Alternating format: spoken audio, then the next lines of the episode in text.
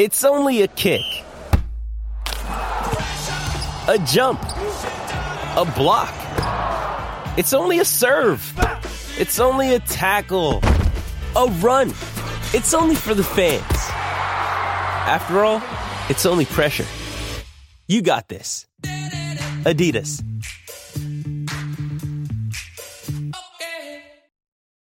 When you need mealtime inspiration, it's worth shopping Kroger, where you'll find over 30,000 mouthwatering choices that excite your inner foodie. And no matter what tasty choice you make, you'll enjoy our everyday low prices, plus extra ways to save, like digital coupons worth over $600 each week. You can also save up to $1 off per gallon at the pump with fuel points. More savings and more inspiring flavors make shopping Kroger worth it every time. Kroger, fresh for everyone. Fuel restrictions apply. I was flipping through the channels the other day, but there was nothing good on. I had nothing to play. So I went to my computer and realized that there was so much content before my eyes. But there's nothing but Netflix in my heart and on my screen. There's always something that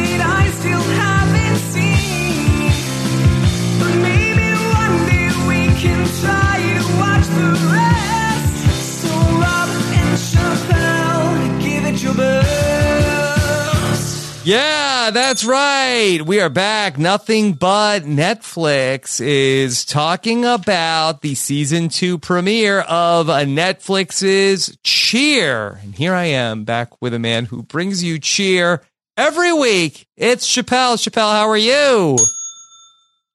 I'm cheerful and I'm here. Yes. Just like the show. Yeah. So we're Yes. back. Let's do it. Let's talk about it. Cheer, the hit Netflix season uh, show, is back for another season. And uh, Chappelle, uh, I'm excited to talk about Cheer with you.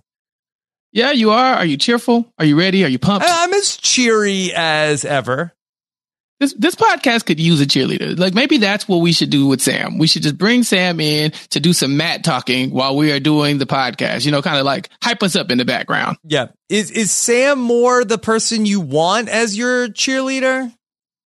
No, no, maybe not. Um, because I feel like like Sam, while he does have enthusiasm, he would be like, you know, like go Rob, but also Rob, you you kind of forgot this one thing, or like go Chappelle, Mhm. but you know, you might want to look out for this. Like Sam, we need like reckless abandon in our cheering and not you know so much cautious uh optimism. I guess is what Sam would be giving us. So, Mhm. uh, you know. Uh, Sam would be okay, but I'm pretty sure there are probably more cheerful. he cheerful definitely individuals has a role match at us. on the the like the coaching staff. Oh yeah, a hundred percent. Like, uh, if Monica is the coach of the cheer squad, then Sam is like her right hand man. Um, similar to you, you're you're the Monica of this podcast, and then Sam would be, uh, you know, uh, Capenna or whatever her uh, her sidekick's name is. Yeah, yeah, like forty people for twenty spots. That sounds about right. Yeah, I feel like um, uh, you know that's uh, like relatable. Yeah, yeah. You have to look at Monica's life and say, yeah, I, I can see that. I can see that having a, a bunch of talent, a, uh, not enough space to put them all in, and having to Mhm. fit them in the right pieces in the right spots at the right time, or it just doesn't work, or you don't get the maximum, you know, uh, entertainment out of them. And so, yeah, Rob, this could be very much the podcast, uh, television show that we were looking for. Yeah. Well, Chappelle, we've had a busy week here on Nothing But Netflix. It was only uh, a week ago that Mari Forth joined us. We talked about the Singles Inferno.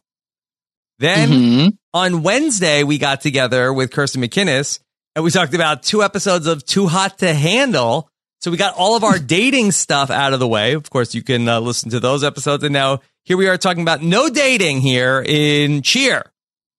Yes, we went from uh what smart hotties on an island to hot dummies on an island, and now we are in Corsicana, Texas, to talk about cheerleading and the competitive sport that what that is cheerleading and all the drama that surrounds this particular team at Navarro uh, Community College. Yeah. And I have to say, I was a little bit on the fence when you said, okay, we're going to talk about cheer. I said, uh, I like, I I didn't know anything about the show, uh, coming in. I was like, uh, I don't think that this is going to be for me, but I, I thought this was really compelling. I really uh, enjoyed uh, the the format of it, and like uh, I, I just watched the first episode, but I easily could see you know it just being a thing that you have on and absorbing the whole season.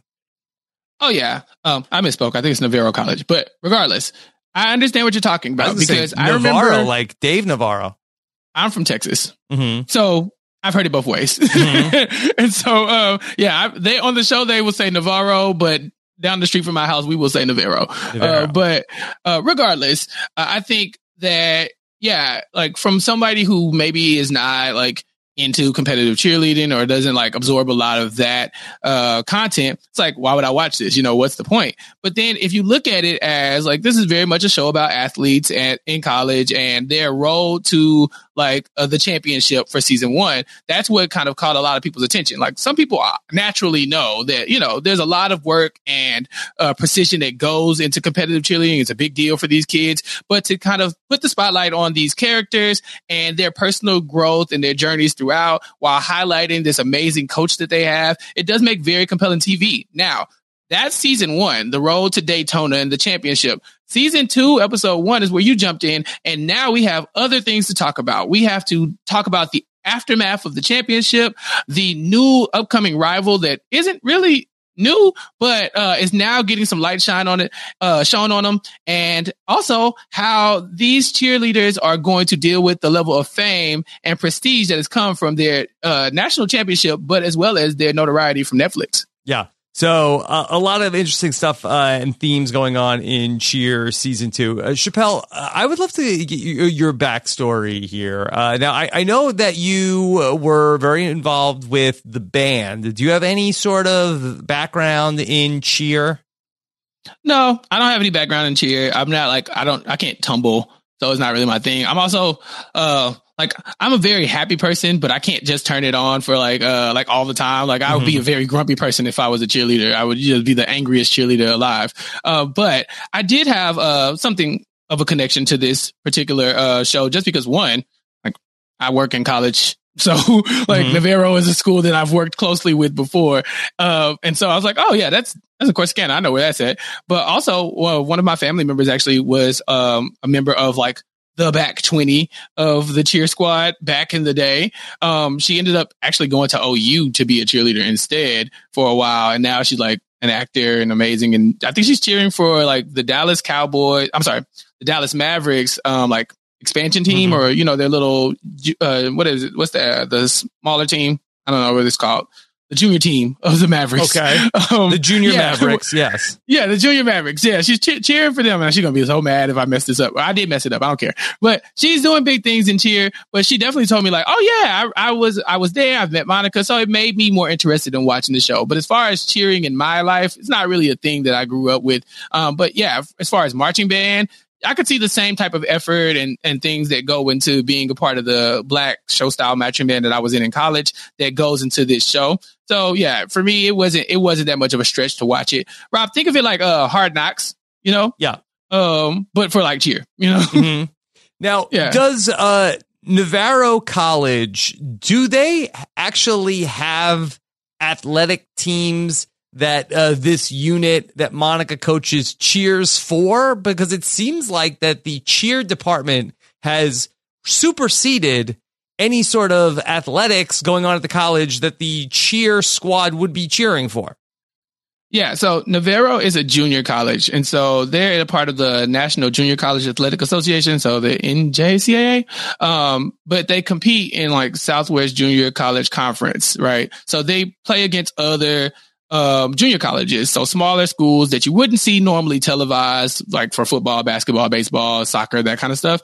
Um, I think they've won a few championships in various sports, but the cheerleading team since 2000 has been run by uh, Monica Aldama, and Monica has basically made the cheerleaders the premier athletes on um, campus. And so while there are sports uh, at Navarro, I really think that those other sports team could be cheering for the cheerleaders instead, Yeah. um, because these are your premier athletes. And Chappelle, this isn't really part of the show, but uh, from what I got from watching the premiere of season two of Cheer, it seems like that the top two schools in the country for cheer are Navarro and their rival down the road uh, at Trinity Valley. Trinity Valley Community College. Now, is is that just the worldview of cheer, or are these actually the top two schools uh, that uh, people go to for doing cheer?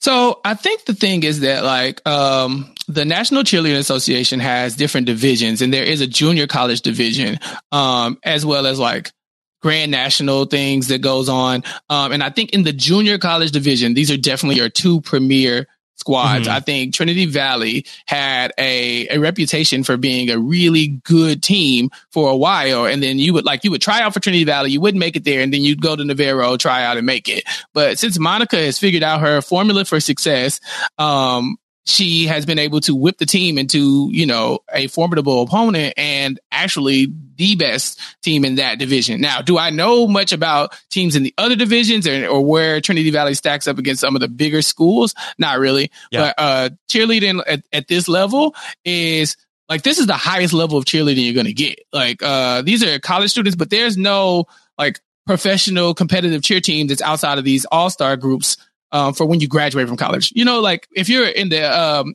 into college football and you graduate as Yeah. a college football player, your hopes is to go to the NFL. You know, for these people, uh, this is it. Like Mhm. this is me at my highest my highest performance level that you're going to get. I can do all star stuff on the side, but I will never compete on a level like this for championships again. And so this is kind of like their Super Bowl in a way. Yeah, is I watch uh, some of the uh, the, series premiere from season one, and they talk about that about basically, you know, like even if you say like, oh, I'm going to go and cheer for the, the uh, you know uh, uh, Dallas Cowboys uh, cheerleaders, like that's not what this is. That, like that's that's No. like uh, those are dancers. Yeah, they're dancers, models a lot of times, and they can stand there and they look pretty. They're smiling. They they hype up the team, but they are not doing the tumbling passes and the stunts that these cheerleaders are doing. These are gymnasts uh, on a mat, you know, Yeah. with pom poms. What about in the NBA? Like uh, like uh, like uh, they, have like the people that come in like uh, during like a timeout and do something. like the power dancers. Yeah. But but those again, those are dancers who can flip. Mhm. These are gymnasts who are gymnasts. These are gymnasts, you know. They just uh bring like that extra spunk that cheer uh you know provides that gym gymnastics often doesn't because gymnastics can be very very very serious outwardly in a way that cheerleading is never. It's it's it is intense and it is serious inwardly, but outwardly they are projecting happiness and pep. And these people are all that. They are pep and um yeah, intensity. So the show explores the cheer squad that is uh, put together by Monica, and um, you mentioned that Monica has like the secret formula that Mo- Monica came in and changed the game. What is Monica doing differently that other coaches weren't doing? Well, one thing that they point out in this first episode is that while Monica is a great cheerleading coach, the thing that sets her apart from a Trinity Valley is that Trinity Valley has a clause somewhere in their like cheerleading contract that they don't allow all-star teams to perform uh like to all people who are members of all-star teams to be on their cheerleading squad because all-star teams take a lot of time away from um the actual squad that you're on. So it's not like um you got like your LeBron James and he's in the NBA and we expect him to play all these games, but LeBron is like, yeah, but on the side, I play pickup games every, every, every, every Saturday or I'm in like a junior league. It's like, well, we mm-hmm. can't have you doing that because one, you should be practicing with us. But two, what if you get hurt? What if something happens and you're not able to compete with us? So now we have to f- change everything because our LeBron James is down. And I think it's the same thing with Trinity Valley. They were like, well, you cannot split your time and attention and your energy and your health with them and still be a part of this team. So they isolate a level of like a, a big, huge group of athletes, honestly, that are just dying to cheer, who have nothing else better to do than cheer. Like that is their life. And they're saying, no, we can't do that with you because you uh, are not as committed to this as you are to cheering in general. And so Monica is not like that. Monica is definitely like, if you're on an all star team and you want to be on this team, that's fine, but you got to make it work. And if you get hurt on that all star team, I'm still expecting you to show up here for a cheer practice. And then I will decide if you cannot compete. Um, Mhm. And it sounds harsh. Like Bruce Arians. Yeah, yeah. And listen, it sounds harsh, but I think from her perspective, a lot of these students are at, first of all, this is a college. So you go to this school. This is a part of your curriculum or a part of your scholarship. So she is paying you to do this. And so it's like, if you're on scholarship and you want to keep that money in this spot on this team, you have to do what she says. And so, yeah, if you want a side hustle, that's fine, but you better be at practice the next day. Mm-hmm. Okay. Is Trinity Valley uh, uh, Community College, are they featured in season one? Uh, very like um, they're in the background. They're definitely in the background. They're kind of like uh, Cobra Kai? as a. Yes, they're like a well, they're more like Cobra Kai in this season. So in the first season, they're just like, oh, this is Trinity Valley. They're down the street. Uh, look at how Monica has managed to usurp them and become the new supreme of cheerleading. Right. Uh, and they're like, you know, like they speak about her as if she's a rival. Like, oh yeah, what our, our thing is that we cannot let that school get too far ahead of us. But for season two, it's like, oh no, this is not even really the story of Navarro College anymore. This is like the villain origin story of Vontae Right, Coach Trinity Valley. Vontae. Yeah, because Yeah. Chappelle, is this a hot take to say that I think I'm more in on Trinity Valley Community College than I am on Navarro? I don't think so. I think with the first episode, they really put you in a position where like these people are at top, they- underdogs. at the top. Yeah, and now you got this this underdogs that is just waiting in the wings, right? They're trying their best. They're honing their skills. They're not they're not going to sell out to the um to the uh, Ellen. allure of Hollywood. Yeah. yeah, and Ellen and all these other things. They're high and, on um, the hog J- and it's influencers on Cameo. Right, they're doing influences, they're doing likes and uh, engagements, and they're on TikTok and the uh, in the hype house. And he's like, "No, we want serious athletes who come here to cheer. We're all about business." And you're like, "Yes, Vontae, that's the energy we like." I think I don't think that's out of the ordinary. I think we like to see competition, but we also like a good underdog story. And in episode one, they definitely tell that. Yeah. So okay, we'll we'll- see because I feel like that you know Trinity Valley Community College. I mean, they're allowing the cameras in to be like uh doing get, getting the, the the cheer treatment uh over there, and they're like like their players are like doing the you know they're buying in and giving the interviews and everything, and so I feel like that this is a like a very interesting way to sort of set this up. Yeah. I mean, if you're from Trinity Valley's perspective, yes, this is a show to highlight one of your big rivals, um, regionally and in cheer. But I think like it doesn't hurt you to be a part of that, right? Because like Trinity Valley Valley is a smaller school that a lot of people wouldn't know about if it wasn't for the publicity they're getting from being a part of Monica's story over at uh, Navarro. So it's like, yeah, for season one, yeah, sure. Uh, Monica's hyped up because she should be. Uh, but you know, like if you are just somebody who's looking to get the competitive cheer and maybe, um, you were considering Trinity Valley, now you know, like, oh, there's a, a viable option that's not Navarro, right? Um, and so season one, they kind of just established itself as a, another option.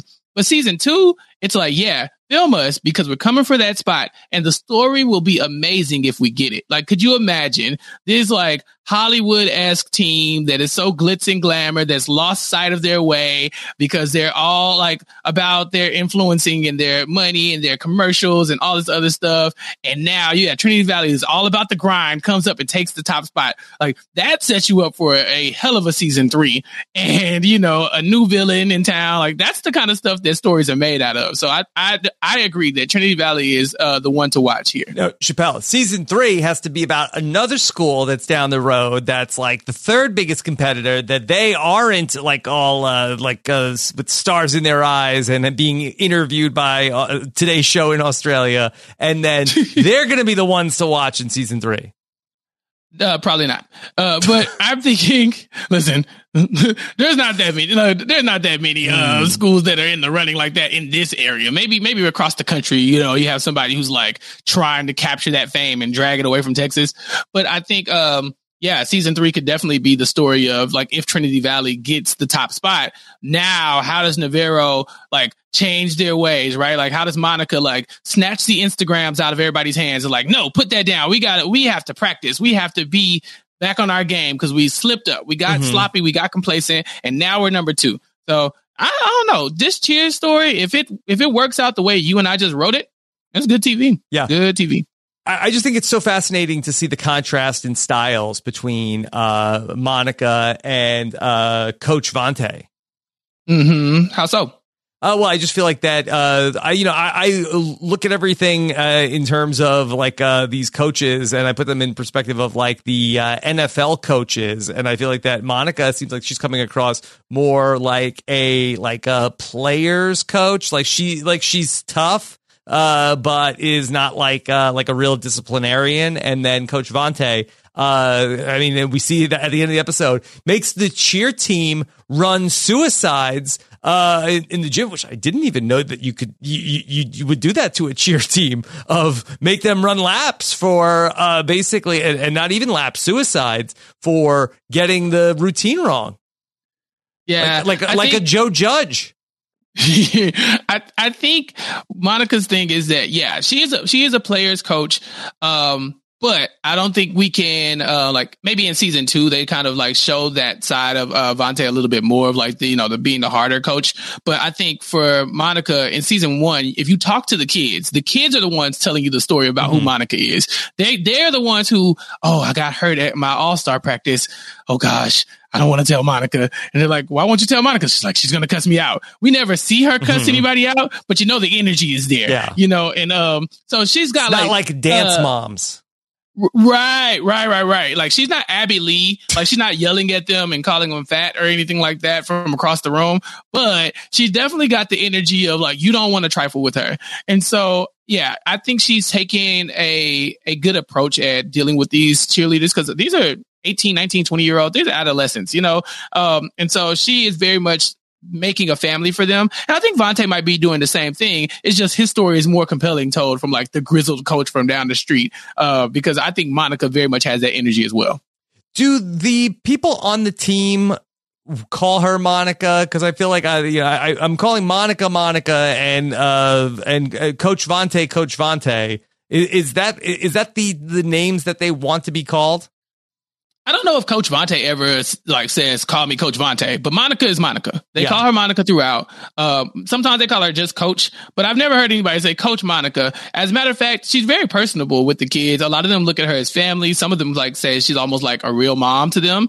Um, because the thing with junior college and community college kids is a lot of them aren't aren't that well off when it comes to uh, like their background and their upbringing as far as their finances. So like some of them come from backgrounds that are um, less than I guess shiny. You know, they got the like um, like a tough past and some of them look to cheer as their new families. And so, yeah, they call Monica Monica because they're that comfortable with her. Um, one one kid was like, "I'll take a bullet for her," you know, and and I don't think they were joking. I think it's really one of those situations where you feel like this person is really invested in you as a person, not just in cheer, but in your life. And um, we hear a lot of those stories throughout season one, and I'd be shocked if we didn't hear more of those out uh, during season two. Hey, it's Kaley Cuoco for Priceline. Ready to go to your happy place for a happy price? Well, why didn't you say so? Just download the Priceline app right now and save up to 60% on hotels. So, whether it's Cousin Kevin's Kazoo concert in Kansas City, go Kevin, or Becky's Bachelorette Bash in Bermuda, you never have to miss a trip ever again. So, download the Priceline app today. Your savings are waiting. Go to your happy place for a happy price. Go to your happy price, Priceline. Another day is here, and you're ready for it. What to wear? Check. Breakfast, lunch, and dinner? Check. Planning for what's next and how to save for it? That's where Bank of America can help. For your financial to-dos, Bank of America has experts ready to help get you closer to your goals. Get started at one of our local financial centers or 24-7 in our mobile banking app. Find a location near you at bankofamerica.com slash talk to us. What would you like the power to do? Mobile banking requires downloading the app and is only available for select devices. Message and data rates may apply. Bank of America and a member FDIC.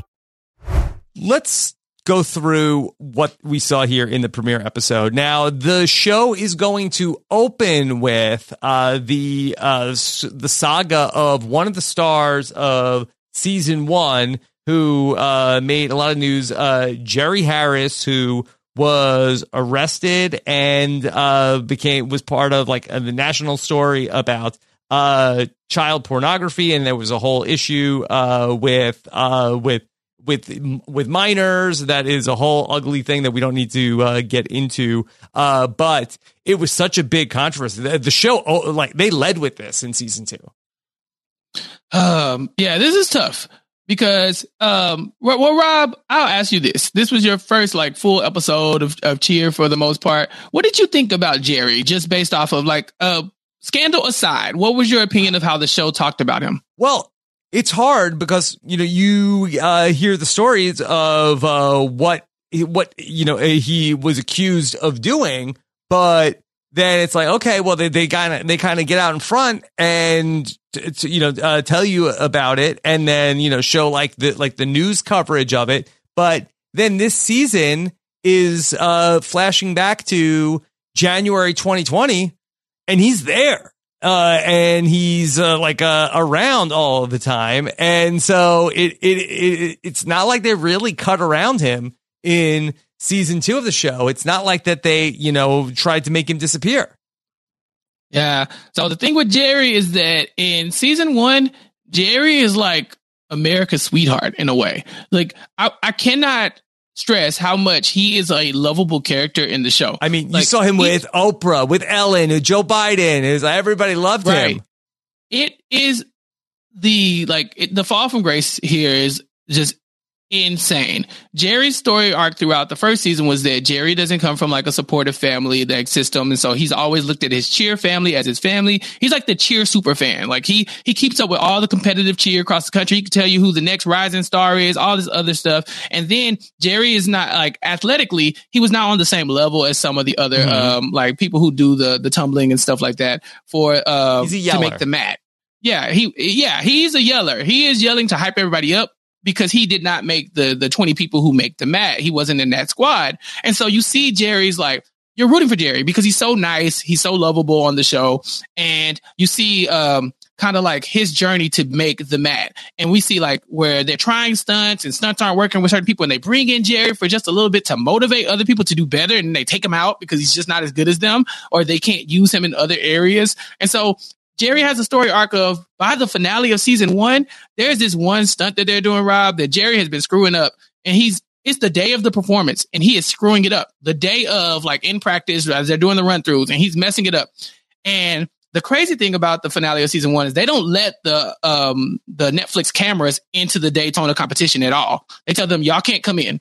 So everything that we have for the the finale of season one is basically cell phone footage and like footage captured from other sources throughout the competition. So you might get like an aerial view of the competition from uh, from this side, or like a cell phone view from the bottom, like a selfie cam, and it's really cool the way it, put, it puts it there. But you're watching that, knowing that Jerry just screwed up this lift thing, you know, this stunt, and you're like, oh my gosh, he's going to get it during the competition? And I know for me, I, my eyes were glued to him. I was like, oh my gosh, is he going to drop this girl? You know, is that going to happen? Or at this finale, we eight episodes in or six episodes in, I Six. guess. Like Yeah. it was so much uh, drama behind it, and then he nailed it. And so everybody's like, Jerry! Like, it was like the moment we all been waiting for. The show ends, and then, like, later on, we get these news reports, and everybody's just stunned. And so, for the show to start off and lead off with the Jerry thing, I honestly think they have to, They have or they to. have to, te- or they have to take him out completely. And I think it's really hard because they'd already filmed so much of it. So you start off with the Jerry stuff, even from a television standpoint, it's probably not bad to just go ahead and foreshadow that you got some drama coming Mhm. because a lot of people who might not have even seen Cheer, once they got that national attention from the Jerry scandal, they might be tuning in just to be nosy. And so, yeah, they basically hold that carrot out in front of you at episode one and say the Jerry stuff is bad. But we'll get back to that later. And then they go back to talking about cheerleading. And so, yeah, I didn't watch episode two or three or four or five. And so I don't know when the Jerry stuff happens, but it's coming and it's ominous. And yeah, whew, it's going to be dark. Yeah, and uh, just to uh, be clear, so uh, the the Jerry stuff uh, in September of 2020. Uh, that's when uh, these charges come to light. He's charged with uh, federal child pornography, sex charges. Uh, that as of this time, uh, that I believe he is still awaiting his trial. Uh, he has pleaded not guilty. That's that, that's where it stands right now. Yeah. And like I said, for the I don't know the details of the case, Mhm. but what I do know is that the show has to talk about it. And if they have to talk about it, it's not going to be fun to discuss Yeah. that, especially with somebody who was held in such high regard as Jerry from season one. Right. And they uh, do have an episode later on in the season uh, that does uh, focus in uh, more on this uh, as we go. The timing of this is uh, the whole season is uh, interesting because it looks like uh, the first season of Cheer comes out January of 2020. That's when uh, season one Mhm. comes out. Um, and and when we are here watching uh, what's happening, it is January of 2020. So it seems like that we are sort of like in the instant aftermath of Cheer season one. It's not like a year has gone by and everybody blew up. It seems like that this has only just like become a hit like uh, two or three weeks ago. Yeah, I think I think there's a little bit like it. I think it depends on what clip they're showing. So I think for some of them, yeah, like it's been like it's some of this stuff is like the next day, you know. But I think there's a, a small time lapse because there's time for the show to blow up, for them to go on their whole media mm-hmm. tour, all that good stuff. So it's kind of like it's that window between when they found out about what happened with Jerry and you know when they initially won. So it's kind of like that that gray area. So I don't think they know about this in the first episode. No, they no definitely definitely not. I'm just saying like that Yeah. uh, that uh, I'm I'm going back to the timing of when the show beca- became a hit, Yeah. and, and how and how they became stars. Because the other thing that you know we're gonna have this ticking clock where uh, everything is gonna start to happen with COVID here uh, Mhm. by the time we we hit March. So this is a tight window of time that we are at right now between when the first season of Cheer drops and we're following these people in the instant aftermath of that leading up until when we're going to have uh you know we're going to see where uh the uh coronavirus really starts to take hold and how that's going to impact uh what's going on with them. Yeah, that's a good shout because I didn't even realize in episode one that there were no masks. Yeah. And, you know, like for this to be a documentary or docu series style show, I expect you should see at least one mask. And if, you know, if this is in, you know, previous day. And so, yeah, I think you're right. I think this is definitely that like tight spot between, you know, when the world gets shut down. And honestly, I don't know. Like now I'm kind of eager to get to that point because I don't know how you adjust to something like that in something like competitive cheer, where being in proximity of each other is very important. And so, um, yeah, Mhm. I think that is probably something to track if you're watching the show through season two. And uh, if there is a season three, I'd be interested to know Well- how they're going to do that as well. I also wonder, and then just looking at the dates that they give us on the screen, uh, where we cut to April 9th, 2021. I don't know if the 2020 uh, NCA cheer championships are going to be canceled and 2021 is going to be when they actually have this face off. Yeah, I have no clue. I, I do not know if COVID comes and ruins everything that the the national this the National Cheerleading Association has going on. Uh, COVID Mm-hmm. Like the ruins so much NCAA stuff. tournament, basically. Like, uh, right, right. Yeah, I mean, how can you have a cheerleading competition in the middle of all of that at the peak of Mm-hmm. what people, uh, the peak of I guess misinformation and stuff like that for COVID? Like COVID is still here; it's very real. It's happening right now. It's always happening. Like everybody's got it. But what I'm saying is, like at the beginning, it was like there's no vaccine. We don't know how close you can be to somebody. We don't know where you can go. We don't know what you can do. We don't know how to get tests. Like it was so much Mhm. of that. And so there's no way I think they avoid all of that. I mean, colleges were shutting down across the country, Right. Just closing them, sending school, sending, send the kids home saying, all right, end of the semester. And so, yeah, that's got to happen to these people at some point. And there was no sports uh, from the time that things shut down in March until what, like June? I think the NBA came back, what, July, uh, when they Mhm. started doing stuff. Even though it's outside, uh, there was just like no sort of, especially like uh, with like uh, college or, you know, younger people that th- they're just, we're, we're not these activities. So I, I wouldn't be surprised if the whole, uh, let me just, let me do a quick Google search before we get dragged up like you idiots. Uh, NCA 2020 uh, tournament. Uh, let's see. Uh, I see NCA 2020 canceled. Uh, on Sunday, Var- uh, Varsity Spirit announced the decision to cancel all scheduled events for at least the next eight weeks of the 2020 competition season. Uh, this includes the NCA and uh, NDA Collegiate Cheer and uh, uh, Dance National Championship, which was scheduled for April 8th to April 12th. Yeah. So, yeah. It's, it's, it's coming. And, and you know, the episode starts with, uh, like, there's a countdown. They're like 57 days away from the big performance. And you're like, oh, okay, 57 days. But now that you've called it out, I'm like, do they ever make it to the performance? I guess you have to finish season two to find out. Mm-hmm. Yeah. Okay. Um, one of the interesting themes I thought, and you, and you touched on this, is how does the cast of uh, people over uh, the, the cast of Cheer, aka the team from uh, Navarro, handle the, becoming uh, famous overnight? A- And, this is something that uh, you know for twenty some odd years has always been interesting to see. As people become famous from reality TV, how does it change them? and what they're about. Rob, yeah, Rob. Well, why don't you speak from your own experience? How did it change you? How did it change me? Um, so you'd probably have to ask other people who were around me. I, I like to think uh, didn't change me uh, very much, but I think that uh, fame from reality TV, like I, I feel like personally, um, and you know, uh, opening myself up here, that, that you know, I I feel like that what happened to me, like I never really felt like, oh, now I'm famous. Like people, some people like uh, Survivor fans know who I am, but it was not like uh you know I like m- maybe there was like you know 15 20 times you know you you walking somewhere and somebody said are you so and so uh whereas i feel like that in modern times uh with like social media i think you really like uh feel it where that the people that are blowing up on cheer are now just sort of like being inundated with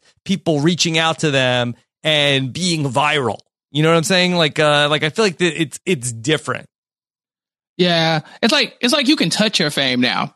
Like you know, like Rob, you were um, famous. Uh, you know, Mhm. reality TV famous at the time. Like I, Rob, I've known who you were since I was 13 years old. Like Yeah. this is that's crazy, right? But like these people are able to look at their phone and see that this person has known me since they was 13 years old. Like they know me right now. Like and they're getting engagement from them. Like so, imagine if 13 year old Chappelle was like clicking like on all your stuff, Mhm. and then like you know 20 years later, I'm like, hey Rob, you want to talk on a podcast? You know, like that's the kind of fame that they have right in front of themselves right now. Like they can see it. They wake up in the morning and reminded of their fame every day when they get likes, when they get clicks, when they get engagements, when they get endorsements. And so, yeah, I can imagine that this is going to tr- uh, change their lives so much. Uh, because like I said earlier, a lot of them come from backgrounds that aren't very well off. They don't come from a lot of money and their families had to sacrifice. Or some of them uh, like didn't grow up with their families. Uh, we'll see the stories of Ladarius and even Jerry and Lexi, where it's like, oh, they don't come from glitz and glamour. So this is a big departure from who they are. And I, yeah, I can imagine that it's going to start to take a toll on them because everybody's not able to deal with the, uh, the things that come with, you know, fame, like as we talked about in the hype house, you know? And so this is, uh, yeah, this is probably the dream for this age group of people, you know, to be TikTok famous, to be Instagram famous, and they're living it. Uh, and to go from people who probably look at cheerleading, you know, people kind of look at cheerleading as like the people who cheer on the athletes. But these people know that they are the athletes as well. And I think now they're getting the recognition that they deserve for being athletic, but they're also getting the other recognition for just being famous. Yeah. I think that for the people that like really like are motivated by winning, I think that those are the people that are going to stay focused. But I think that you'll see like a divide between the people that are not necessarily like uh, about the winning, the people that are about the trappings that it ends up being. And you see this in sports all the time. You know that uh, you know people come into the game and then you know sort of like uh, get sort of like uh, blinded by like uh, all the things that come along with being in a sport, as opposed to the people that like uh, really it's very important to them to succeed and ultimately to try to win. Yeah, and they're, they're planting that seed for us in episode one because there are moments where like they're practicing and then Monica's like, all right, all right, team meeting, team meeting. Okay, everybody gather around. Uh, Jerry, Ladarius, and all the other stars and I, we're going to go do a photo shoot right now. But y'all get back to work. We'll be back tomorrow with our other superstar who was a star from season one. And then you all can be a part of that as well. And you even see the background cheerleaders, the ones who weren't Yeah. highlighted, kind of like giving side eye and kind of looking like, well, I guess we'll just be here to win. We're not here to, you know, do Buick commercials, but here we are. Well, I thought that was so interesting about the people who are not necessarily featured on the show, and, and I love when like we get to uh, explore this, like uh, the the the peop- the other people that you know go to the bar that the How I Met Your Mother cast uh, hangs out in, or the other kids that go to Bayside High School, or the just people that are not in the focus, and uh, they're like talking about how annoying it is. I was like, yeah, I guess, I guess, you know, we'll, we'll just like be here to, uh, you know, help out all the famous people. Yeah. I, I, um, yeah, I, I can relate to that feeling. Um, just because I know how it feels to like feel like you're really good at something and you should be doing it and you should be getting the recognition that you think you should get. And then to watch people like treat you like, oh yeah, you're just like a side character or you're like the background characters in somebody's story. And so like that caught my attention instantly. Like the moment they interview like uh, those three people who remain nameless because you know they don't matter. Um, they interviewed them and they're like, "Yeah, we came here because this is a college and we wanted to cheer and be the best cheer team." But I guess you can talk to all of our friends about how great they are, and I think it must suck too to also feel like I am as good as these people, right? I am. I too am an athletic specimen who can do the things, who won the championship. I was there, but you just didn't put the camera on me. So like, while I can do, maybe I can do the stunts that Jerry can't do. Um, but you want to talk to Jerry because he was the star of season one. Mhm. And so I can, I can imagine how that envy would just creep into you and just kind of like eat away at you a little bit. You know, a, a cool storyline would be if those people like jump ship and went to Trinity Valley or something, Mhm. you know, Yeah. and like and, started like and the brought misfits. the playbook. Yeah. Right, exactly. You know, we've seen this movie before. You Mhm. know, like the background characters bring the playbook and they know all the secret routines. Yeah, uh, that would be good TV. But you can see that kind of brewing as well. hmm Yeah. One of those uh, people's name was Ryan. Mm-hmm. hmm Ryan is one of the is one of the backup Justice for Ryan. Yeah. Just, Um, yeah, Justice for Ryan. And like I said, I I sympathize with them because like I know that's gotta suck. You know, uh, Chappelle, they tell us as they're going back and forth between uh, the rivalry between uh, Navarro and Trinity Valley Community College is that, you know, uh, when you're from Texas, all you want to do is win. I- Is that true? Um, it might be. It's all about Like, winning. it, this is a very competitive state. You know, like the the highest paid educator in this state is a football coach. Mhm. You know, like we we do not play when it comes to winning.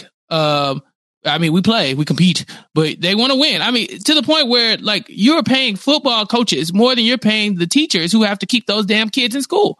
You know, and I mean, I'm talking about at every level. High school football coaches making six figures just because they coach football. And it's like, bro, it's high school, but it is a way of life. Like winning here is a thing that we have to do.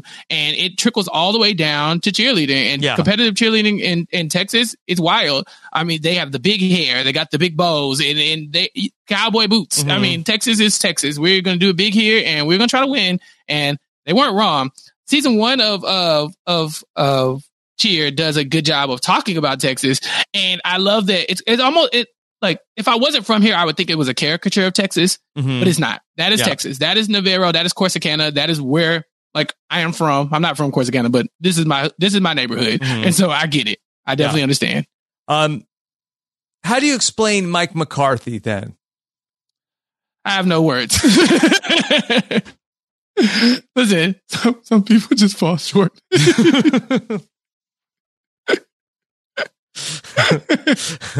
that was mean. sorry, sorry, too soon. Too soon. Yeah, that was Too mean. soon, That was mean. Sorry about that. Okay. Um, uh, one of the characters. I'm that- sorry. Well, one of the Oh, characters it's that was me. featured uh, in this episode was Brooke. Uh, we really uh, zoomed in on Brooke here in this episode. Was Brooke a part of season one, Chappelle? Nah, Brooke is a rookie. So they brought in the they so they got the new class of people. The thing is, Navarro is a two year school. This is a school where you come to get associate degrees. That means you are here today and gone tomorrow. And because of this cheerleading Don show and this Navarro. gone Navarro, right? But, but because of this cheerleading show, they have to like compete against people who want to stay longer than two years because they want to continue to be on the championship winning team. They want to like, oh, I was supposed to be here to get an associate degree in uh, education. It's like, oh, okay, cool. Well, you got that. It's like, well, I might stay to get a certification. Why? Well, because I really need to be on this cheerleading team for one more year. And so now you have people who are coming across the country from wherever they're from to be a part of this team and to go to school here. But you got people who might be 20, 21 at this point who are still hanging around because like, okay, I just got, I got to get one more, one more win in me. Yeah. I'm- They're bringing me back for the, for the, uh, for the They're next doing victory. another Like, Netflix season. I'll be there. Oh, Rob, that is the motivation of half of these people, I'm sure. Um, because you're talking about Brooke, but D- Ladarius was supposed to be gone. Um, Jerry was supposed to be gone. I don't think we see Gabby in this episode, but was supposed to be gone. Uh, and all of them are back for season two. Oh, Lexi, Lexi literally went to jail in season one. And Lexi is back, you know, so and doing uh, cameos. and and doing cameos. I love Lexi, by the way. But uh, yeah, um, yeah. So Is that your these, favorite? these people they're coming back. Is, is Lexi? No, Gabby's my favorite on the show. okay. Because we didn't uh, see yeah, we Gabby in in episode number Mm-mm. one. And oh, I will give you the Gabby rundown shortly. oh, good. Okay, good. We'll get there. Yeah, but Brooke is competing against all these people who the veterans are there, right? So you have the the, the OG veterans who should have left, but they're they're coming back for one more uh, one more go round.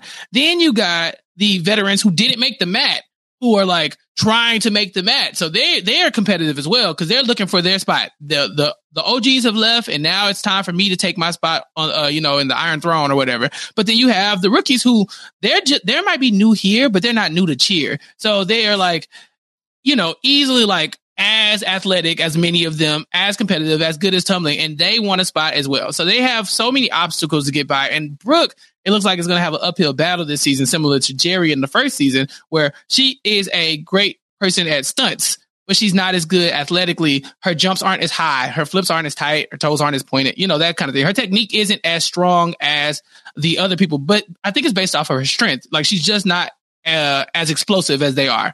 And so um, Brooke has to have a. She's going to have to have a few bumps on the road to making the mat this season um, because she's up against some hard hitters. Yeah, we saw a conversation uh, with her and Monica where Monica talked to her about uh, just the, you're gonna have to pick up the athleticism. hmm Like it's one thing about being able to do a flip. I, Chappelle, I could do a cartwheel if I wanted to, but I can't do a Look at cartwheel you. like Gabby can do a cartwheel. Yeah, if I wanted to do a cartwheel now, don't get me wrong, I'm not to try it. You don't want But to. if I wanted to, if I wanted to, I could do it. I know I could. Mhm. It would be an ugly, hideous thing. Very Oompa Loompa esque.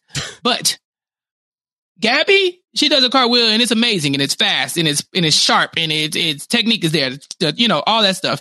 That's the difference in athleticism with, you know, like somebody who can do it crisp and powerful every time, like Gabby or like Ladarius, or somebody like Brooke, who like she is good and she can do the things, but it just don't hit the same. And it's all about hitting like hard. Because think about it, Rob. This is gymnastics. These people are doing the same techniques. These stunts are not new stunts. A lot of them. I mean, it- it- you know, Gabby Douglas and Simone Biles are out here creating creating moves, but like these kids, they're doing the same cheerleading moves that other people are doing. But it's all about precision. It's all about explosiveness. It's all about hitting your marks. And Brooke's just not giving what Gabby and these other girls are giving. You know, so that's Mhm. her. That's her struggle. Mm-hmm. Yeah. Yeah. So, But she we- seems dope. Yep, she uh, seems like a you know a really nice uh, person on the show. Uh, we meet her mom, uh, and this was like a really like a gut wrenching of to find out. You know, Brooke comes from like a really tough background. Uh, her dad died uh, when she was nine. Seems like that the family is pretty destitute. Um, they basically like they have uh, you know a barely functioning car to get her back and forth uh, to the cheer practice and whatever money they were going to spend to go to uh, the the cheer championship in Daytona. Uh, they just basically like had to cash out to fix the car. Yeah. And I think that might be I won't say that's why a lot of these kids were chosen to be highlighted on the show, but many of them have like the the background of like, oh, I, I am not like you know, a, a rich person who comes from money, who had a lot of money to put into cheer, like my family had to sacrifice, or I was raised by someone else, or I, you know, have a trouble background. Like Lexi has a trouble background. Like Lexi be out here fighting in the streets. Uh, again, that's she's amazing, but Mm-hmm. ridiculous as well.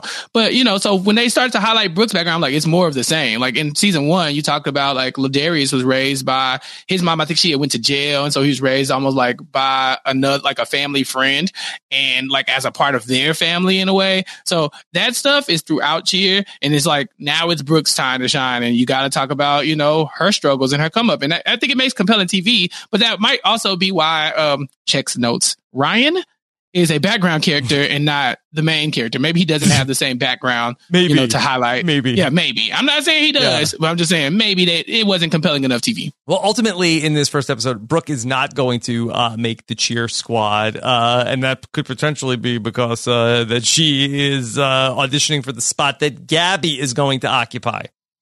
Yeah, remember that time we talked about dance moms? Yeah. and I was like, I was like, Maddie Ziegler is always at the top, like always at the top of the pyramid, like it's her show, and everybody Yeah. else is just living in it. Yep. This is Gabby's show. She is not the star of the show by any means, but she is like your Michael Jordan. She um is a cheerleader and she is working across the country at all times. Like her family is doing like uh pop-up events where you can come in and do little like uh classes and um like sessions with her. You can do meet and greets. She's doing pictures in magazines. She's everywhere. She is like the Yes. poster child, or at least at the time of recording. I don't know if she's fallen from grace Well, at this point. Okay. Uh, Gabby Butler, 1617 on Instagram. How many followers for Gabby Butler on Instagram? Uh 25k. 1.9 million. Woo! Ah, see, I talked her up, but I didn't give her what she deserved. yeah.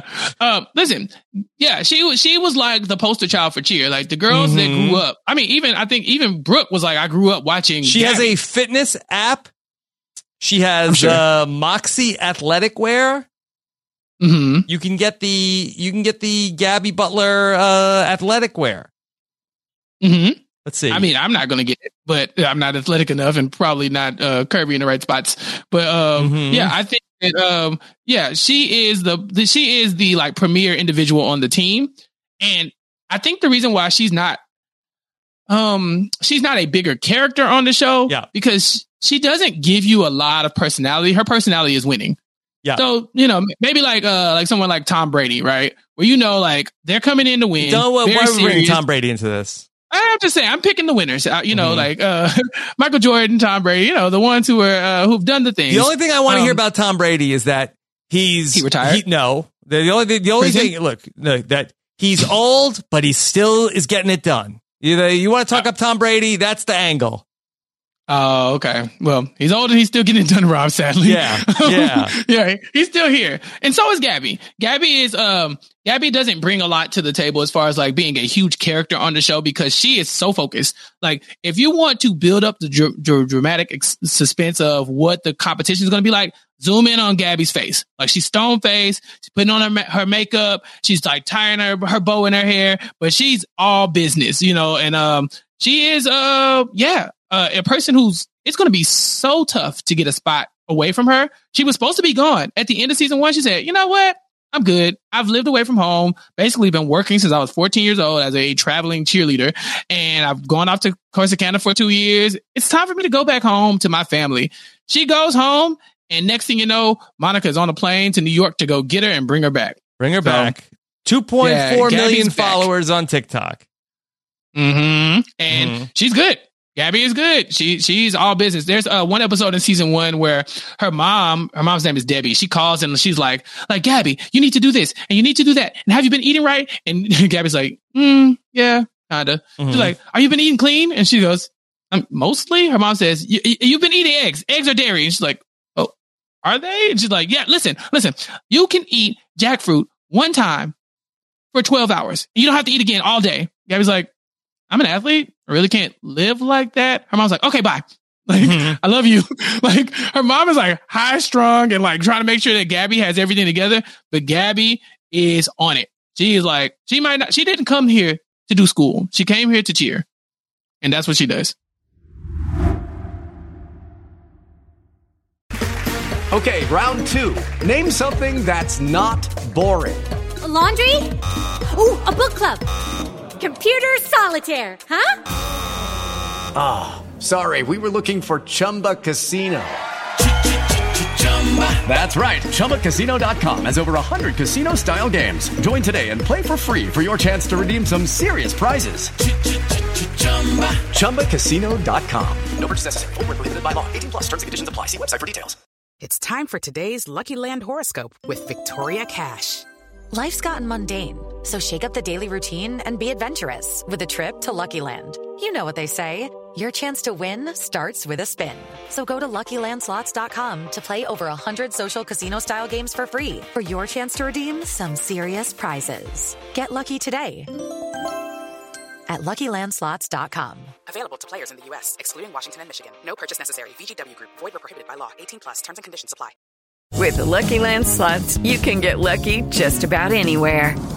This is your captain speaking. Uh, we've got clear runway and the weather's fine, but we're just going to circle up here a while and uh, get lucky. No, no, nothing like that. It's just these cash prizes add up quick. So I suggest you sit back, keep your tray table upright, and start getting lucky. Play for free at LuckyLandSlots.com. Are you feeling lucky? No purchase necessary. Void where prohibited by law. 18 plus terms and conditions apply. See website for details. Chappelle, tell me about the person that you said is your favorite character on the show, Lexi. Yeah, Lexi's my fave. Well, no, Gabby. Gabby technically Okay. is my fave, but Lex Lexi is a one of my favorites because she is a mess, uh, and not not saying in a bad way, but Mex, Lexi is good TV. So Lexi comes from a background where she's been fighting like her whole life. Like I don't know what where she grew up at, but it was tough.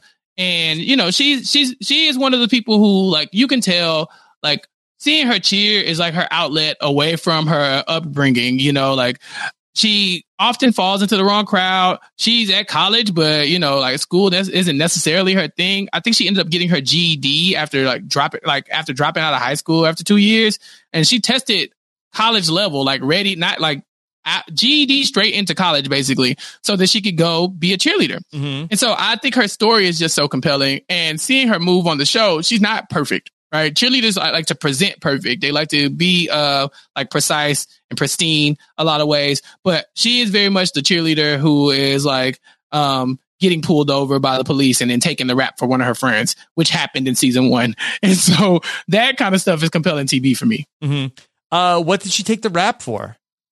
Uh, they kind of hinted at like a, a a substance, an illegal substance being in the car, and and get and what it is is I don't think her friend was in the car. I think Lexi got pulled over, and like they were like, "Does this belong to you?" And she was like, "I ain't no snitch." And then next thing you know, she's in jail.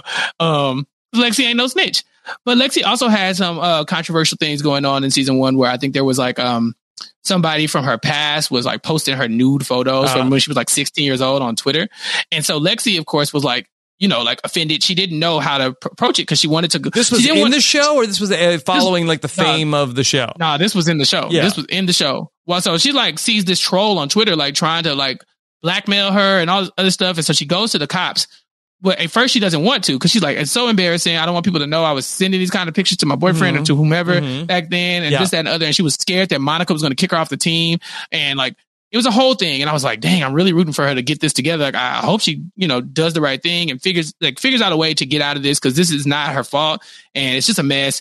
And she goes to Monica and Monica's completely understanding. And they're like, you know, try to get the picture taken out. It's a whole thing. Yeah. But my favorite part about Lexi's response is that while she was looking at it, she was like, can't wait to get my revenge on this. like she was ready to tear that woman down. Whoever it was posting pictures, Lexi wasn't like, oh my God, I'm so offended. I can't Yeah. believe this. She was like, I'm gonna find her. I'm gonna beat her ass. Yeah. And I was like, I appreciate that energy. Did she Go get Lexi. revenge?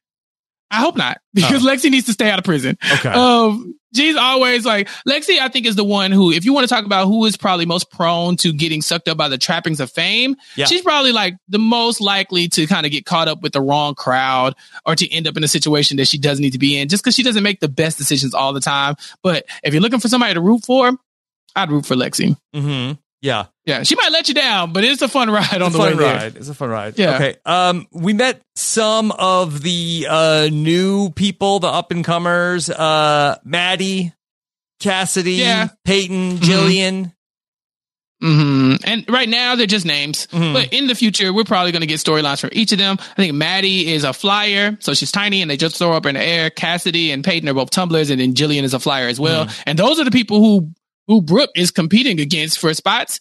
And from what we can understand, she ain't getting Maddie's spot, uh, Mandy's spot at all. Like I'm Maddie's spot. Like it's it's not. That's her spot. Not She's not gonna lose it. Yeah. Um, yeah. Maddie kind of gives you like like baby um uh like um little version of um of dang uh Gabby, you know, Okay. like like Gabby is so stone faced and like kind of like I'm here to win. Maddie brings that same energy, but she's not as like stone faced. She wants the attention. She's like, I want you to see me. I want. You know, she say, I, I I got tired of asking people to look at me do flips and stuff, so I just do them well enough to where everybody wants to look at me. Like Mhm. that's the energy you want from a cheerleader, and she has it. And so yeah, I think Brooke's in a tight spot if she thinks she's going to get one of these spots from her. Chappelle, we saw that Ellen gave the cast of Cheer twenty thousand dollars. Um, Mm-hmm. a little, little cheap. No, Yeah, you could do Yeah, better. You could Ellen- do better, Ellen. You could do better for Ellen. Yeah, I mean, well- that's like that's like uh, you know the thirty bucks a kid. You want to talk about a fall a fall from grace? Yeah. Uh, the- the- we can talk about Ellen DeGeneres, Mhm. like, but uh, yeah, no, twenty thousand dollars is not a Yeah. lot. It was more like yeah, it's kind of it's kind of performative, but it does help. You know, it does help because Monica's goal this season Mhm. is to buy a Yeah. stage so that her kids can practice on it because practicing on the mat and the gym floor is different than practicing on the stage. And you need to practice on the stage so you can be prepared for the competition that is on the stage. Because see, Rob, what you didn't see in season one is that Monica prepares for everything. Like when she wants to win, she will she loses sleep at night and she will like show up the next day for practice and be like, okay, I know we practice it all this way all week, but I want to like practice it as if you fell off the pyramid. They're like, what? They're like, yeah, if you fell off and we had to catch you in a cradle, then we need to know how many counts it would take for you to get out of that. So it looks like you fell with style and that like nobody notices that it was a mistake. And she does that until she feels good about it. And it actually pays off in season one. Um, so this is just another, I guess, one of those steps in the right direction for, um, uh, for Monica to feel good about her team doing well. She needs to get that stage. Yeah, that the stage um, gets quoted at one hundred thousand dollars uh, for a stage for Monica to have for the cheer team. Uh, Chappelle, I, I think they're getting ripped off. Mm, I don't know. So I, yeah, in my head, yeah, you're getting ripped off. But I, in Monica's head, this is not a regular stage. Like Yeah. she, she, there are cheaper stages available, but Monica wants the best for her girls. You know, like she cannot do a lackluster stage. She probably wants a exact rec- replica of the one that they're using in Daytona. Like it's not like she just is practicing on any old stage, Rob. Uh, Mhm. For me, I would never spend that type of money on hundred k anything. is a lot of money for like uh I mean for for a stage. What is it? It's like a big. It's a platform. Yeah. Well, Rob, look at it this way. It's not that much money if Like, Ellen what's it just made gave you out of? twenty thousand dollars. Yeah. But Ellen gave you twenty thousand dollars for existing. So I feel like you can fundraise the other eighty. Like Yeah. if you got that from one person, I'm sure Oprah would throw you twenty thousand too. I, mean, he was Jared, Jared was talking to Barack uh well, oh Joe Biden. Joe so I'm sure Joe Biden. Joe Byron would uh make make a point for uh getting getting them some money if they get. I'm just saying the donors are out there. They just got to ask. Yeah. So yeah, I, I was going to ask: Does Monica have a budget? Like, where where's the other eighty k coming from? Mm, and with all the appearances and the Netflix? Netflix stuff, Yeah. and yeah, and the, and the the commercials and stuff that they're doing. Oh yeah, you got to believe that she can afford 100k. She probably wasn't expecting to pay 100k, but she she got it. Mm-hmm. Okay. Yeah. And if not, she gonna put them girls to work before they get it. Uh, Rob, I have to tell you the story about the stage. You ready? Yeah. Okay, so last season, uh, Monica was doing her whole "What if this happens? What if this happens? What if this happens?" to to figure out like, okay, uh, all the contingencies so we don't lose any points during our our competition. So uh, there's this one guy where she's like, "Okay, you've been doing really well, but I want to try and, and swap somebody else in on your routine just in case." Right, just in case. I think he's got like, got like an injury or something. So in case your back starts acting up again, we're gonna swap this guy in. But he's not as good as you as tumbling. So like we're gonna have to make the routine slightly different with our alternate. Well, the day of the routine, everybody's uh kind of like tense, and like I said, they're using like their iPhone cameras and recording everything because Netflix can't be in the building. Um, and Jerry is the one screwing up on this stunt, and so I told you all eyes were on Jerry, and does he get the stunt right? Well, he gets the stunt right. We're all cheering, yes, yes, they did it, they did it. And then the guy who does the tumbling, he breaks his ankle basically, like Yeah. he's a little uh, like yeah, tweaked it or something, doing like his tumbling pass. They they showed And this right. Yeah, and Monica says it's because of the stage. Now, what they end up doing is they they switch into alternate, and the way the judging works is that they allow you to compete again, but they only they will start um judging you based on where you stopped in the competition, so where the injury started. So everything prior to that, including Jerry's Got stunt it. that went well, was a perfect 10, you know? And so they're like, okay, now we're going to pick up here. You do the whole routine again, but we're not going to look at anything prior to when this guy got hurt.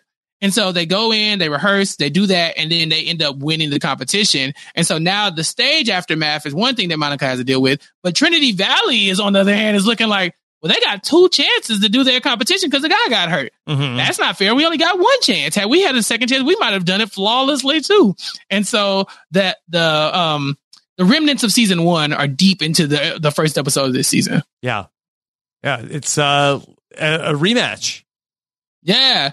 I mean, yeah, and, and Monica knows it. And I think she wants to have that stage thing figured out because not only did that one guy get hurt, but a couple of her other cheerleaders kind of messed up their tumbling too in the moment. Like, uh, she has some like amazing tumblers. And for them to be stumbling, Monica's like, well, it can't be them. We've, we've practiced enough to where I know it's not them. It's gotta be, gotta be the stage. Mm-hmm. Okay. Yeah.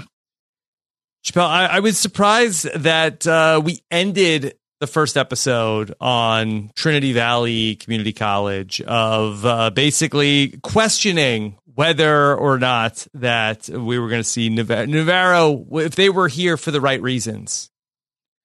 Yeah. I mean, that if I'm Vontae, I want to do that. That's exactly what I want to do. I want to say, listen, all of y'all who want to be famous and want your little followers and stuff like that and in here to be on TV, go, go over there. Go to uh, Navarro, be a backup dancer, you know, like hold the camera phone for La'Darius while he does his flips. Like, do that. Go do that. Here, we have real athletes who care about winning, and that's what we're here to do. We're not about TV, we're not about Netflix. We want to show here at Trinity Valley that we come to win, and that's it. It's about the And name got- in front of the jersey at Trinity Valley Community College, not the name on the back. exactly. And yeah, if it wasn't for this show, many people wouldn't know the names on either side. Um, Mhm. but yeah, so it's definitely one of those things where he, it, Vontae is outlining that, yeah, that might be the showy, sexy option, but we're the option that is going to win this overall. And so, um, I appreciated that angle, especially because he has like a team that is hungry. You know, um, he starts talking about, I guess, his new up and comer, I think Jada Jada. and and Jada is here to win. Jada is not taking any nonsense. She's not listening to any any back talk. She's going to put the team on her back, and they're going to win this championship. And they are coming for the crown. Yeah. Chappelle, if I uh, announce that I'm a Trinity Valley fan, will I get dragged and people be mad at me? No, I think there's probably like a like a subgroup that is like, yeah, like we're all rooting for their I'm gonna get. I'm But gonna you- get a jersey. Yeah, I, mm, I don't know about that, but I definitely think that uh, maybe finish season two because if like, Okay, if, if yeah, they take a true. if- yeah if this if this villain edit takes a, uh bad turn and they start like stealing routines and like yeah. Yeah, or like what is what is it the old sitcoms used to do? Like they come in and steal the mascot of the schools, like Mhm. the, the thing to like give them bad luck. You know, like they start being nefarious, then yeah, you don't want to root for them. But I think Vontae and his group is a very rootable group because, like I said, they're still kids, they're still you know college students or whatever. They probably all have their own uh, individual stories, but Vontae does too. I mean, he's from Florida, uh, like uh, like uh, n- not the nicest area of Florida as Yeah. far as like being like money wise and he kind of put himself through school on a cheerleading scholarship. Like if it wasn't for cheerleading he probably wouldn't have gone to college in the first place and now here he is um, coaching this team. And so if you want somebody to root for probably not a bad place to look for or to root for but as we know with stories you know often the villains have to be villains in some way. And right now they're the villains but they haven't really done anything. So i'm interested to see if they end up doing a real heel turn uh, before the end of the season. Okay. Can I give you the plot for season three of Cheer? let's do it Okay. So, all right. This is now we, we we've uh I don't know how this, the season 2 is going to end, but okay. So now but, but based off of the success of Cheer. Now here comes some big SEC school with loaded pockets and boosters. They're going to come and make a Godfather offer to Monica to build up the cheer program at Alabama. Oh my God. No, not Alabama. Yeah, you really did find a villain for this story. um, yeah, I think that is that is Monica, That's, that's the- we want 15 mil a year to build up our cheer program.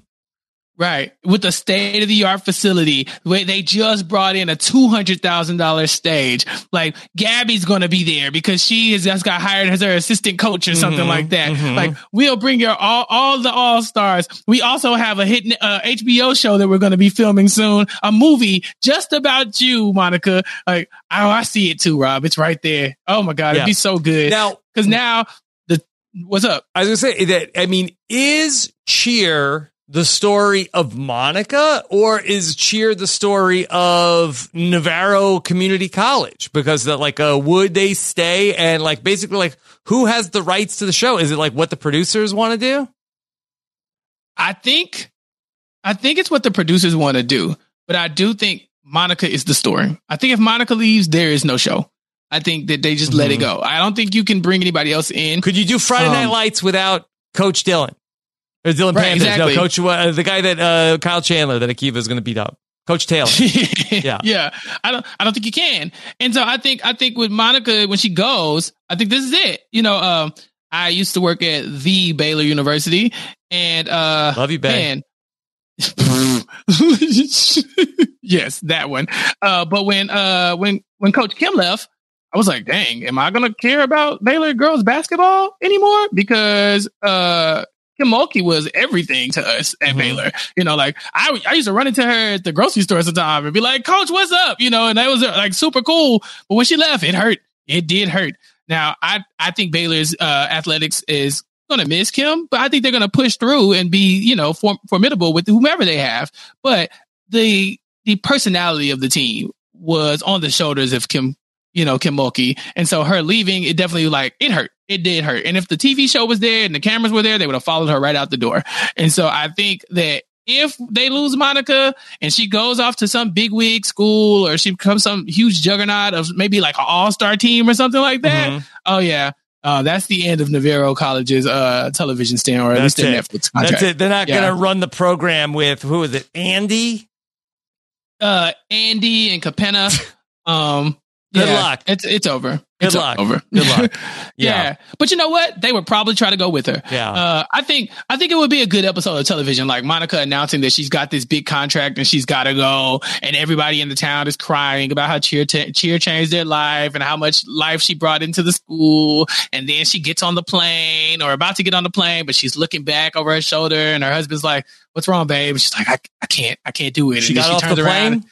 Right. She gets Pulls off the Rachel? plane, shows up at Daytona and coaches the team across to their last thing. And she's like, you better nail this stunt, Brooke. We've been working on this all season. Brooke's like, I can't, I can't. Like, Rob, green light it. It's going to Greenlight happen. Greenlight it. Yeah, we got it. Chappelle, The movie. Cheer the movie. is there anything else? Oh, well, sure, the movie would be huge. Uh, is Bring there it on again, again, again. it's been brought in. Okay, Chappelle, is there anything else uh, that you want to say about Cheer season two? No, I'm actually uh like I, I saw season one. Uh, in the real time, I remember watching a few episodes and being like, "I'll come back to it." So I came back to it for this uh, assignment, and I was like, "This is good." And then when season two started, I was like, "Oh, this this villain edit thing is kind of cool." Mm-hmm. You know, this uh, underdog story that they're building with uh, Trinity Valley is pretty cool. I might watch it. But through talking it out with you, yeah, I am going to finish season two. I'm excited to watch it. Yeah. And I want to see exactly what's going to happen because just a compelling like road to a championship and you've won a bunch of championships isn't that good of a story. But now that you've like made us invested in the characters, whether it's you know the messy like not so fun stuff drama with Jerry or it's like you know the less messy stuff with with Lexi that's still messy uh but less messy uh oh, less messy yeah yeah almost but you know all the drama there yeah it's definitely time it's lunchtime right now Tex Mexi Yeah. um, but yeah, I think with all the drama and all the characters and the new underdog story that we have across the way at Trinity Valley, I think this would make a good season of t- uh, TV. And I'm pretty sure people are enjoying themselves. So I'm excited. And if you haven't watched here, check it out. It's Yeah. a good time. Nine episodes in uh, season two, so they got the bump up from just the six episodes from season one. I don't know, Rob. That six episodes from season one was, whew, it was so nice. Yeah, It was so nice. so nice, so nice. Yeah. um, yeah. I guess it probably was a big surprise that the show became such a big hit. Yeah, I, I think Netflix wanted it to be one though, right? Like when Netflix did this one, I think they put the money behind it to keep it kind of in the like what's new, what's trending, you know, top five. You know, we've seen things uh, pop up in the top 10 of Netflix that have no business in the top 10. Like I think the longest yard was in the top 10 last week. Um, Yeah. you know, yeah, yeah, well, nobody was clamoring for the longest yard. Stop it. But I think if Netflix wants it to be a talking point, it will be. And this was. And I don't know if it has the same electricity behind it as season one, but I do think that if they want there to be more of the show, there will be. And it'll be something that people talk about for a long time. Okay. All right, Chappelle. Uh, lots of fun talking about cheer. Uh, before we talk about what we're gonna do next week on Nothing But Netflix, you want to talk about uh any anything else you're working on? Yeah, so kind of in the same vein of cheer, um, the CW, which yes, it's still a thing. I didn't know it, but it, it is it is a thing. They are uh, they are having a docu series about um, the Prairie View A and M Marching Storm marching band. Um, very similar to this show Cheer. So I guess it's going to follow the that marching band at that college's uh, like trajectory throughout their last football season as they compete to go from being the eighth best band in the country to number one. At least that's the premise that I saw in the 40 second promo. But Rob, I went to that school. Yes. So I feel connected to that school. And so I want to talk about the first episode of that. Um, sadly, it's not on Netflix. So I do have to download the CW app. I think that's how Mhm. you watch CW now, Mhm. but I'm going to watch it. And I'm going to talk about it. And, uh, I think that's going to release this week. So I think the show airs on Monday on the CW. They're going to talk about, um, you know, the, the band, the school, all that stuff. Very similar to the, uh, to cheer, but I'll be there to give my insight. And I think I even got a, a, a nice guest to come on and talk to, uh, talk to me about it as well. Somebody who's actually on the show. And so uh, we're going to talk about that and kind of, I guess, release that as like a special one-off, if you allow me to. Uh, but yeah, that is my my big project coming up. It's not that big; it's just an episode Yeah. of TV. But I'm excited. It's close It's to me, and I want to talk about it. Yeah. Yeah, it's Okay. gonna be a good time. Look for that early next week uh, coming up. Uh, so if you like cheer, uh, check out Check out March. On CW. I mean, is that is March like uh like did they go into the office like uh oh you know how Cheer is hot on Netflix? Uh, this is gonna be uh this is like Cheer but for bands. Probably, and then they were like, "Okay, well, this is a CW thing." like, imagine going in there like, "You see how big Cheer is? We could do that for the band. Do call it March." And they're like, "Yeah, call it CW." I'm like, "All right, never mind. Back to the drawing board." But it's okay. It's Mhm. okay because I'm going to talk about it, and then I might even talk about my experiences as somebody who went to the school, who was in that very same marching band, who did a lot of amazing things as a part of that band. Uh, I've talked about before how I was in the Super Bowl. I also was in the Rose Bowl parade. Whoa. Uh, I've done, yeah, I've done a lot of stuff in back in back in my old days with that marching band, and so I'm very excited to h- highlight something that's near and well was near and dear to me, and now it's something that I support from afar as an alumni. Okay. Chappelle, let's talk about what we're doing next week here Mhm. on Nothing But Netflix. Uh, is there anything from the current top 10 that catches your eye? Well, what you got in the current top ten? I'm not looking at it right All now. right, What I you got, the top 10 open uh, right now. Uh, Ozark is back. Of course, you got to check out Posha Recaps for some Ozark coverage. Uh, Mm-hmm. Archive 81. I don't really know what's going on there. Yeah, and like I said. AJ Mass and Yeah. Mari said they like it, but Yeah. I don't know if it's our speed. We might need to look in other directions. Maybe we might double back to it. It might be in the top ten for a while. Too Hot to Handle is in the top 10. Of course, uh, Kirsten McInnes has uh, extended coverage of season three in the Hot Mhm. Dummies podcast feed. Uh, I'm supposed Mhm. to go back and uh, hit episode seven, season three, episode seven with Akiva this week. Uh, the Oh, royal yes. treatment, do we know anything about that? No clue. No clue. Um, I- yeah, I'm giving like rom com, feel good story. Right, that's the probably top like, five. oh, yeah, probably Uh, like a girl who right. becomes a princess one day. I don't All know. right, so here's a couple of interesting options from uh, coming next week. Okay. okay. The woman in the house across the street from the girl in the window. Rob, What is this? Yeah.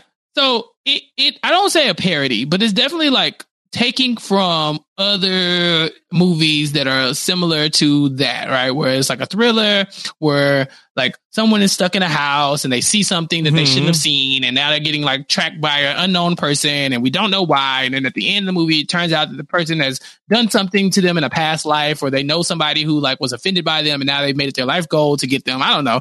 Uh, like the movie has been done. Been However, done. okay. yeah. However, the title, the title makes it enough for me to want to talk about it. Okay. You know, I think they I'm did. open. They did. I'm open. Yeah, they did what they needed to do with the title. All right. Number two. Okay. We've talked about a lot of NFL coaches on this podcast. All right. Home team starring Kevin James as New Orleans Saints coach Sean Payton. All right. So the Super Bowl is upon us, Rob. It's coming. Yes. Do you want to save something like this for a Super Bowl week? Should this be our Super Bowl episode of Nothing But Netflix? Hmm. I kind of feel like uh, that there's a lot of good stuff coming up. Like I kind of feel like that I, I would I would do this on a week where we don't have as much to talk about, and I think that there could be maybe more interesting stuff coming up in uh, a couple of weeks. All right, so we will table. It is. It's the- it, football is in the air. The NFL playoffs going on. The Saints are, of course, uh, not in the playoffs. But it's about what what did Sean Payton do the year that he was suspended? yes, this is this is what He's happens. gonna, he he goes to coach. He goes to coach like uh like some like uh like uh junior high school football team. Yeah, like a little league team. Um, because Mhm. because of Bounty Gate, right? So he takes Yes. Bounty Gate from Yes. from the pros to the children, and makes Mhm. the children put bounties out on other kids' heads. Um, I don't think allegedly. for, for the. Uh, I mean, I, I think it was Gregg Williams uh, more than Sean Payton, but I'm just saying um, allegedly. Yeah, Yeah, I don't know. I mean, it would be fun to talk about one day. It doesn't have to be Okay. this week. It'd be fun All to talk about. And then uh, I don't know if I see anything else that's like super exciting. Do you want to leave it open ended and let the audience uh, help us make the call here? Well, let me see. Let's say coming next week, we got New York Prison Break, Through My Window, New Year's Eve, uh, Meat Eater, whatever that is. Yeah, I think there's a ton of things here that we could probably touch on. Uh, but yeah, let's ask the audience what they want to uh, hear us talk about because there's a there's a few things coming, but we don't have to pick right now. We got a little time. We've given the audience a lot to uh to to like you know digest in the last few weeks. I mean, we Mhm. did Singles Inferno, Backdoor with Too Hot to Handle, and then this almost in the span of like one week. A lot. So Give yeah, a lot. yeah, it's it's a lot, and so give them time to to listen to this, to get catch caught up, and then determine what they want to hear next. So if you have any suggestions, listeners, please. You know, feel free to tweet us at the nothing but RHAP account and let us know what it is that you Yes. want to hear us talk about. And please include Chappelle and include me. We want to be in the conversation. Yes, tell us what's good. I'll send the eyeball emojis. That's my favorite one, and then I, that'll let you know I'm thinking about it. But um, I don't think I yeah, have a favorite emoji. No, that eyeballs is my favorite one. That one and the moon emoji, the little the moon with like the smug face. Oh my gosh, Moon yeah, with the so smug creepy. face. Yeah, it's kind of like uh, kind of get a got favorite grimaced- emoji. You got to get a favorite emoji. You know, Puya's a hug guy. He's Yes, the hug no, emoji guy, the creepy yeah, one. Yeah, yeah, like, yeah. hand, Defund Puya. hands. Yeah. yeah, like what's wrong with him? Mhm. Monster. Yeah. So, all right, we will figure uh, that all out. We love to hear your feedback, uh, especially when it's like nice or constructive. Uh, those, those are the best kinds. Yeah, I like Right. nice better than constructive. Don't construct me, just nice, Mhm, nice me, mhm. nice yeah, me down. Yeah. Okay. Um, Chappelle, what else is coming up this week? We talked about March. Anything else? No, I think I'm good. Uh, you know, working and uh working, doing a lot of working and trying to stay warm, Rob. Winter came out of nowhere and I don't know why, and I wanted to go away. Mm-hmm. Um, yeah, this is this is not it for me. Do you have any good interviews coming up, Rob?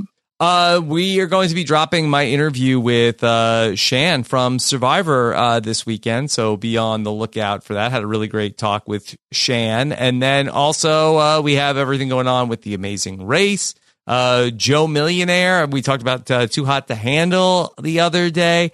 Plus, we launched a brand new show, which is called the Weekly RHAP Up. You could hear a little bit of Chappelle and Kirsten McKinnis and myself talking about Too Hot to Handle from the other day, but this was a way for people to be able to check out what's been going on across so many of the RHAP podcasts. An idea that was uh, put into my brain by a man who's on this podcast. Yes. I'm having the best week ever, Rob. We Mm-hmm. get to talk about like I get to talk about marching band soon, which is going to be a, a wild experience for me. But I also get to see the fruits of my labor in this one idea that I put in your head one time. Mhm. And so, look at me. Look at my impact. We did it. So- we did it.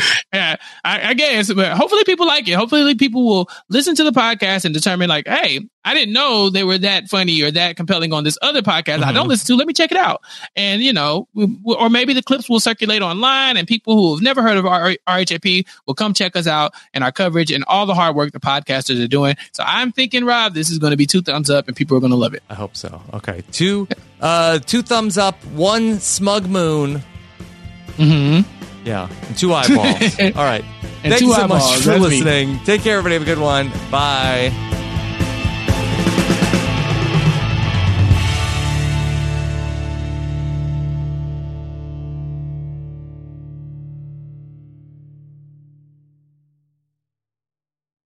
Step into the world of power, loyalty, and luck. I'm gonna make him an offer he can't refuse. With family, cannolis, and spins mean everything. Now, you wanna get mixed up in the family business. Introducing The Godfather at ChumbaCasino.com. Test your luck in the shadowy world of The Godfather slot. Someday, I will call upon you to do a service for me. Play The Godfather now at ChumbaCasino.com. Welcome to the family. No purchase necessary. VGW Group. Void where prohibited by law. 18 plus. Terms and conditions apply. We are actuaries. In a world filled with unpredictability, we use our math skills to navigate uncertainty. Actuaries make a difference in people's lives across industries and the world. Actuaries have the freedom to work anywhere, and according to US News and World Report, we're the 25th top paying career. Make an impact as a fact seeker and a truth teller. Use your math skills for good as an actuary. The world needs you.